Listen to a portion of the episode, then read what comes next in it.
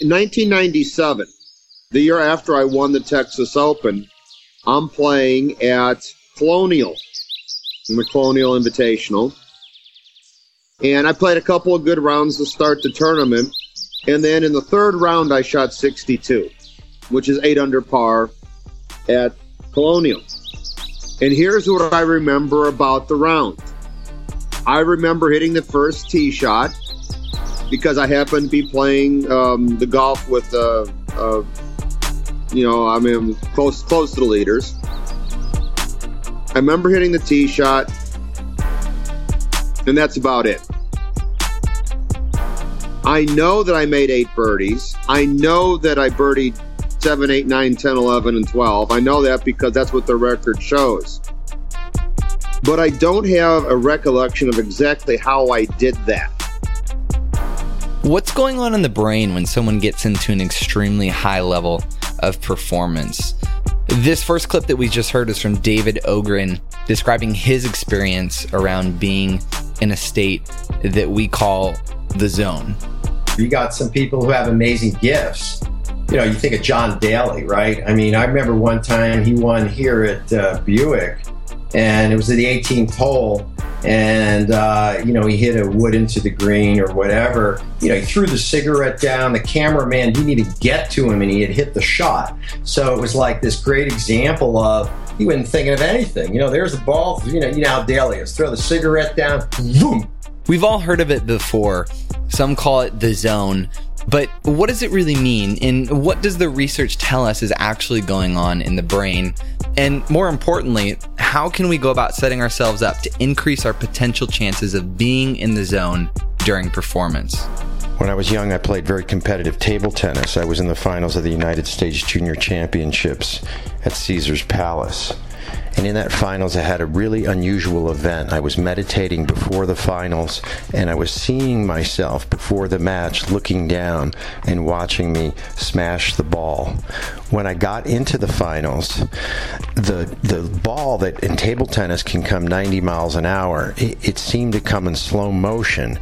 It was almost as if it was a big goose egg coming at me, and I could do anything I wanted with it the long and the short of the story is that really, you know, spurned my uh, uh, my interest in athletic peak performance and and how it related to states of consciousness. Before that match, I was meditating in almost a dreamlike state, and then the performance was among my very best. So this is really where it all started for me. Today, we're talking with someone who's been the coach for some players you might know David Duval, Rich Beem, Phil Mickelson, Lee Janzen, and more. And he's also done some really good research that's going to help us understand how the brain works and what it's doing during performance. I am Dr. Michael Lardon, medical doctor, University of California, San Diego, associate professor, Department of Medicine, consulting psychiatrist for many years for the U.S. Olympic teams, and then a lot of clinical work in you know the past however many years 20 years amazing. You're listening to the golf science lab where we're bringing to light research and concepts that you might not have heard of before discovering insights to help you start performing better on the golf course. This season of the Golf Science Lab, we're diving into neuroscience, the brain, and sports psychology.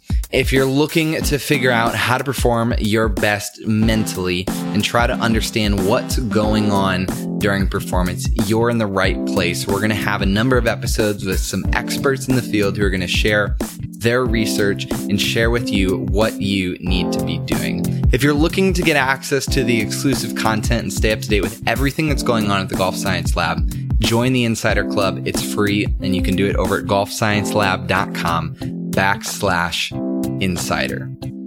We're going to start off this conversation with an analogy, analogy of what's going on in the brain of a high level athlete, and then dive into the research. But before that, a word from this episode's sponsors. Most people practice poorly. The number one teacher in Colorado, Trent Wearner, has seen a lot of this over the years. One is the old just scrape and hit, right, that everybody kind of knows, and you whack a ball, and there's no learning from it. You, you know it's bad, you're, you're, you're pulling another one over before the other one's even landed. And you're raking over another one to basically just repeat it over and over again. When we look at the research, it's easy to see that this doesn't work. That's why setting up games and drills, tracking progress, and simulating pressure is critical. Trent actually wrote a book about 10 years ago called Golf Scrimmages, talking about setting up good practice environments. He then took that and built an application at golfscrimmages.com so you can access the games anywhere and find out what you need to do for the skills you need to work on. And then watch as you go through leaderboards. So head over to golfscrimmages.com and watch a video showing you how it all works. Again, it's golfscrimmages.com. When I was young, my brother and I were into high end stereos. The best stereos in the world, they don't have equalizers. It's all about how fast the circuit is between transducer, i.e., the CD player or the record player, through the circuit to the speakers, which is the other transducer. Some of the cables, in fact, are gold inlaid, so it allows the circuit to move as fast as possible. There's no equalizer to divvy up the frequencies and lengthen the circuit. In fact, if you can reproduce the sound really fast, what happens is you get a phenomenon of the sound imaging depth and size, almost as if you were sitting in a concert hall.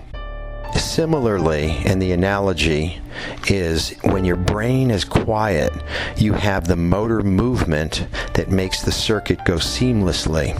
In contrast, if you're the amateur golfer and you're ready to take a putt or a chip, and you just think for a hair of a second and have a little bit of trepidation about what you're doing, your rhythm's off, you chunk it, you blade it, you pull the putt, and you miss it. And instead of an equalizer like the stereo analogy, anxiety lengthens the circuit. And so, from the mind to the motor, transducer to transducer, that circuit gets longer and our motor movement isn't as rhythmic or smooth. So when you're in the zone, that's to make the circuit as fast as possible and not interrupt it with conscious thought. Everything is simple. The information is processed quickly and efficiently. But when we introduce anxiety and stress, we're adding distractions into the brain that inhibit performance. They cloud the mind and introduce thoughts that take the athlete out of the present and out of the zone. If you're really anxious, you don't pay attention to everything because your your your mind is clouded. Um, so by putting them in the present, right, you reduce anxiety. We're going to get a bit technical here, but I think it's really important to understand in the context of this conversation about the zone and high performance. You know, the idea was when you're in that place, you know, you're not really thinking, right? There's this old Zen saying, you know, you want to be in the gap between two thoughts.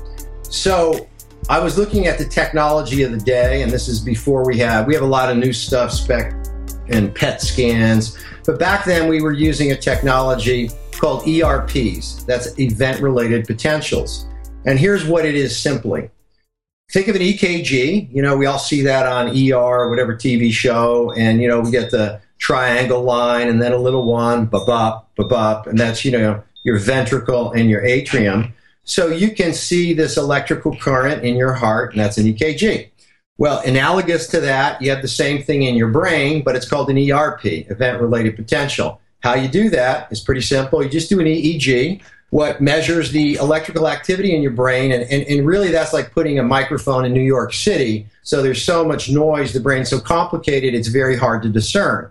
So what they use is what's called Fourier transformation, and that's a very you know powerful mathematic tool, if you will. And it signal average all the noise out, and what you're left with is every time I make a, a stimulus. So if I want to make a clap my hand, that is an auditory stimulus. It goes in your ear, goes through the eighth nerve, the cochlear nerve, and it goes into your brain, and it goes to the auditory center of your brain.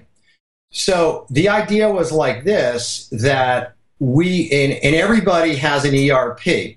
And so we we and it kind of looks like an EKG, and everybody has like it 300 milliseconds in. We know that's in the cortex, okay? And you're thinking about stuff. So people with dementia, their spike, their wave is is smaller. It's not as big a wave, and it comes late. So, you know, they're not thinking as well, if you will. The speed of thought isn't as good. So, what I hypothesized was, and back then I was, I spent some time with McEnroe and Agassi, and, uh, you know, what was amazing to me, the ball, you know, Agassi had this incredible return to serve, this ball's moving so fast, it's so instinctual that I thought, well, what's going on in the brain? You know, it's the opposite of dementia. So maybe this P300 comes quicker with greater amplitude because the brain is more sensitized. Like Ted Williams used to talk about, you know, seeing the label on the ball, right? You know, he could actually see the stitches. Now, whether or not that's true, he reported it. So what we did is we took, uh, we made three groups. We uh, took some of the great athletes of the world, uh, world champions Scott Tinley, Mark Allen, they're triathletes. Uh, Peter Vidmar won a couple gold medals in the Olympics, Heiden, you know, people of that level, that caliber. And um, we gave them these tests, right, to see how fast their brain processes things. And we compared them to what's called match controls. Um, and then we used a, another control group, which were people very highly trained, uh, but not super elite athletes. And long story short, we published a couple of papers what was a very strong result, which is still in many of the papers today, like Nature, which is like a really big deal in science, uh, is that we showed that when you were in better physical shape, so the great athlete group and the well trained group, your thought is more efficient, it's faster. When they looked at the brains of high level elite athletes, they saw that they could process stimuli faster and earlier, giving them this feeling of slow motion or the zone. And they also produced more delta brain activity, which might mean that they have increased blood flow in their brain. That sort of makes sense. Hypothesis could be cerebral blood flows better. But the other thing that we got a trend was this was it appeared that my hypothesis wasn't quite right where I thought okay in the 300 where it should be in the cortex it's coming quicker it was actually at N50. So there's a negative wave early at 50 milliseconds. And what it showed was the great athletes were more primed. So they picked up the stimulus earlier. So, for example, in baseball, the pitcher, right? If you and I were up there to bat against the best pitchers in the world, that ball come, you know, zipping by and heck, we just see a blur, right? But the great hitters are actually picking that ball up as it releases the fingertips. Uh, Phil Mickelson, you know, he has, um, you know, this wonderful sense of control of where that club head is. So he's feeling something more sensitive to us. Tiger used to, he could feel a weight in a club. I mean, I've heard these stories through the years from some of the players. So, so whether it's whether it's auditory stimulus, visual stimulus, uh, somatosensory, that's called kinesthetic, it appears that the greater athletes have this enhanced ability to pick that up. At least we saw then, maybe in an earlier, or you might say more sensitive way. So, we're talking about being completely present. The mind is empty and focused on the performance at hand.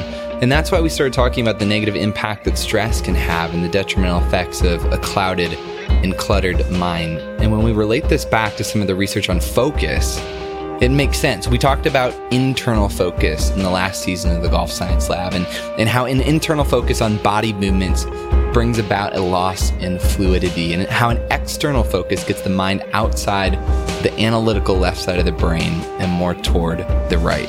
I mean, if you want to win the U.S. Open, what do you got to do? You got to hit the ball straight, right? You got to get out of the rough. You got to you got to make putts. You got to and if we distill it down, you, you really have to hit, you know, quality shots for four days.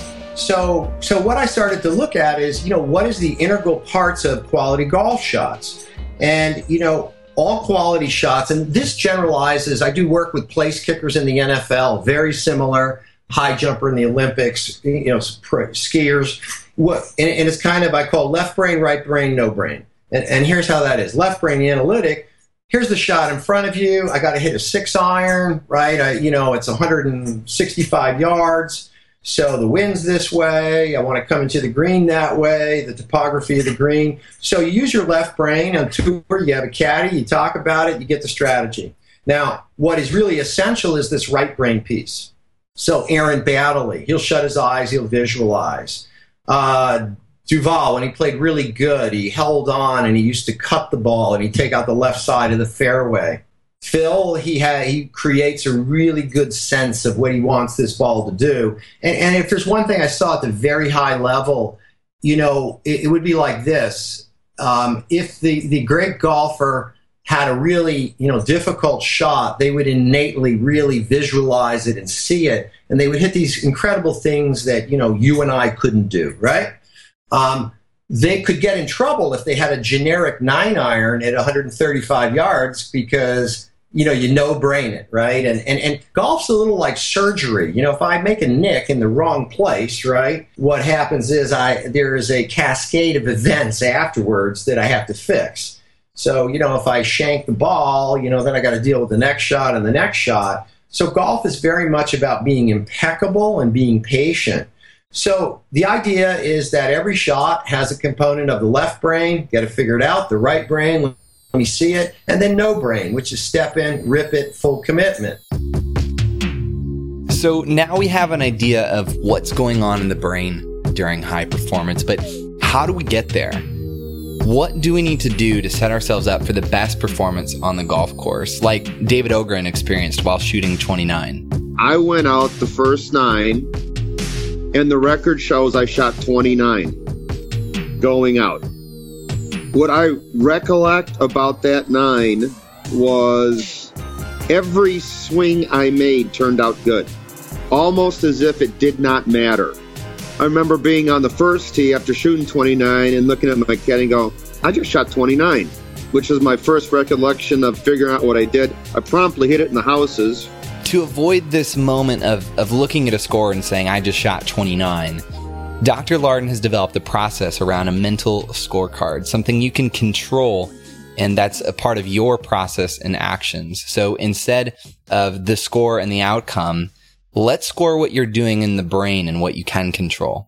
Well, I mean, I, if you really want to get better in golf and you want to do it, you know, with uh, uh, the, the, the, I'd say the least time consuming way and really the easiest way. I think if you uh, try to work with the mental scorecard system, and let me say um, that Phil coined it. I used to call it the two scorecards. I mentioned it in my book in 2008, Finding Your Zone.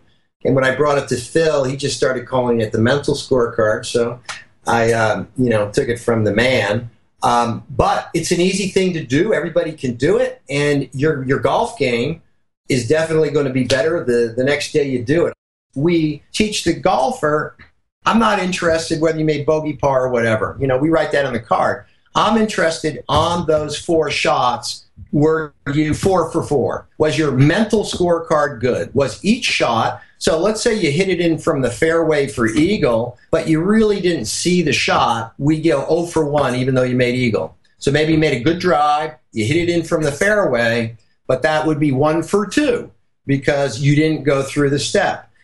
Conversely, you might hit it on the green, you could even hit it out of bounds, but if you went through these things, okay, because all you can control in golf is the ball up until the time it make contact and releases the club. After that, you know, it's to the gods, right? So so the idea was to focus on the things that you could control.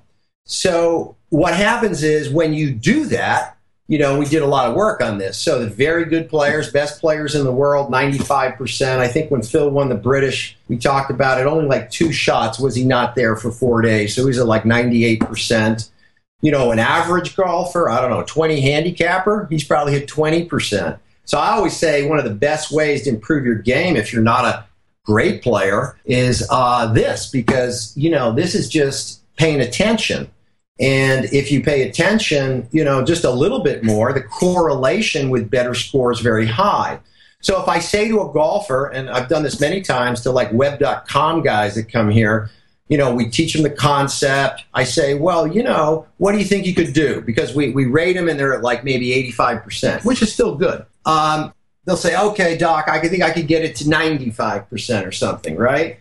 And I say, really, only 95%? I said, so how about if, you know, they were going to, you know, execute your wife or your kid? I, you know, if you didn't, you know, could you do it every shot? And of course, the answer is yes, right? I, of course, I could do it every shot. And, um, and, and so I say, okay, now we have a benchmark. This is something we can do, we can pay attention to. And, and what happens, it gives a sense of control. So Paul Goydos, one year he won, uh, he, no, Sergio Garcia won the tournament, the big uh, TPC in Florida at Sawgrass. And, and anyhow, in, in the 17th hole of par three, Goydos hit a great shot, you know, made the putt, birdie, got the playoff. Then they went to the playoff, they went to that hole. Goydos essentially at the same shot, but there was a little gust of wind. And I guess the ball went in the water. Serge won. And when they interviewed Goydos, uh, you know, he said, Hey, I did everything. You know, I went through my process. And so what's good is he can feel good even though he came in second. Um, and, you know, I think of one time Rich Beem. we were at the Bell South Classic. It was a five man playoff. Long story short, it was Phil and Beamer at the end, and, and Phil won. And Beem, you know, played fantastic, right? 16 under, five man playoff, last guy, almost won. You know, Phil chipped in.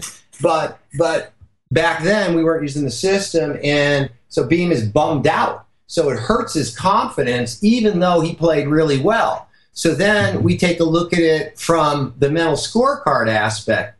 Hey, I mean, we really did this with Phil at the U.S. Open before he won the Scottish and the, the British you know, he was super bummed, right? It was what, his fifth or sixth US Open. He came in second, you know, the whole thing. But when we broke it down, he really played fantastic. You know, not perfect, but nobody's perfect. So what did that do? You know, he went from feeling super bummed out to to feeling, you know, hey, I'm, my game's really good.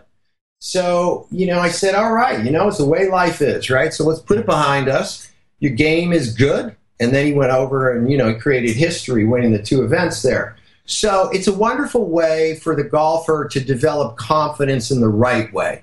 Um, and we we you know so like i'll say how'd you play right to a guy? And i don't want to hear him tell me he shot 72 i want to hear him tell me his mental scorecard was you know 98% then i know he played well. And and so it it satiates that primal need to rate yourself to to judge yourself right but it does it in a way that you have the capacity to be 100%. It, all those variables are you're in your control.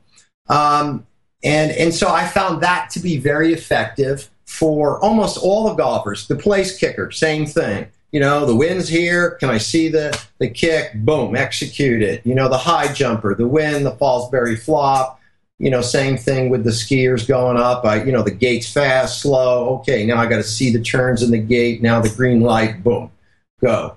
If you're interested in checking out the mental scorecard, make sure to head over to Dr. Lardon's website, D-R-L-A-R-D-O-N dot com, and you can download it there for free.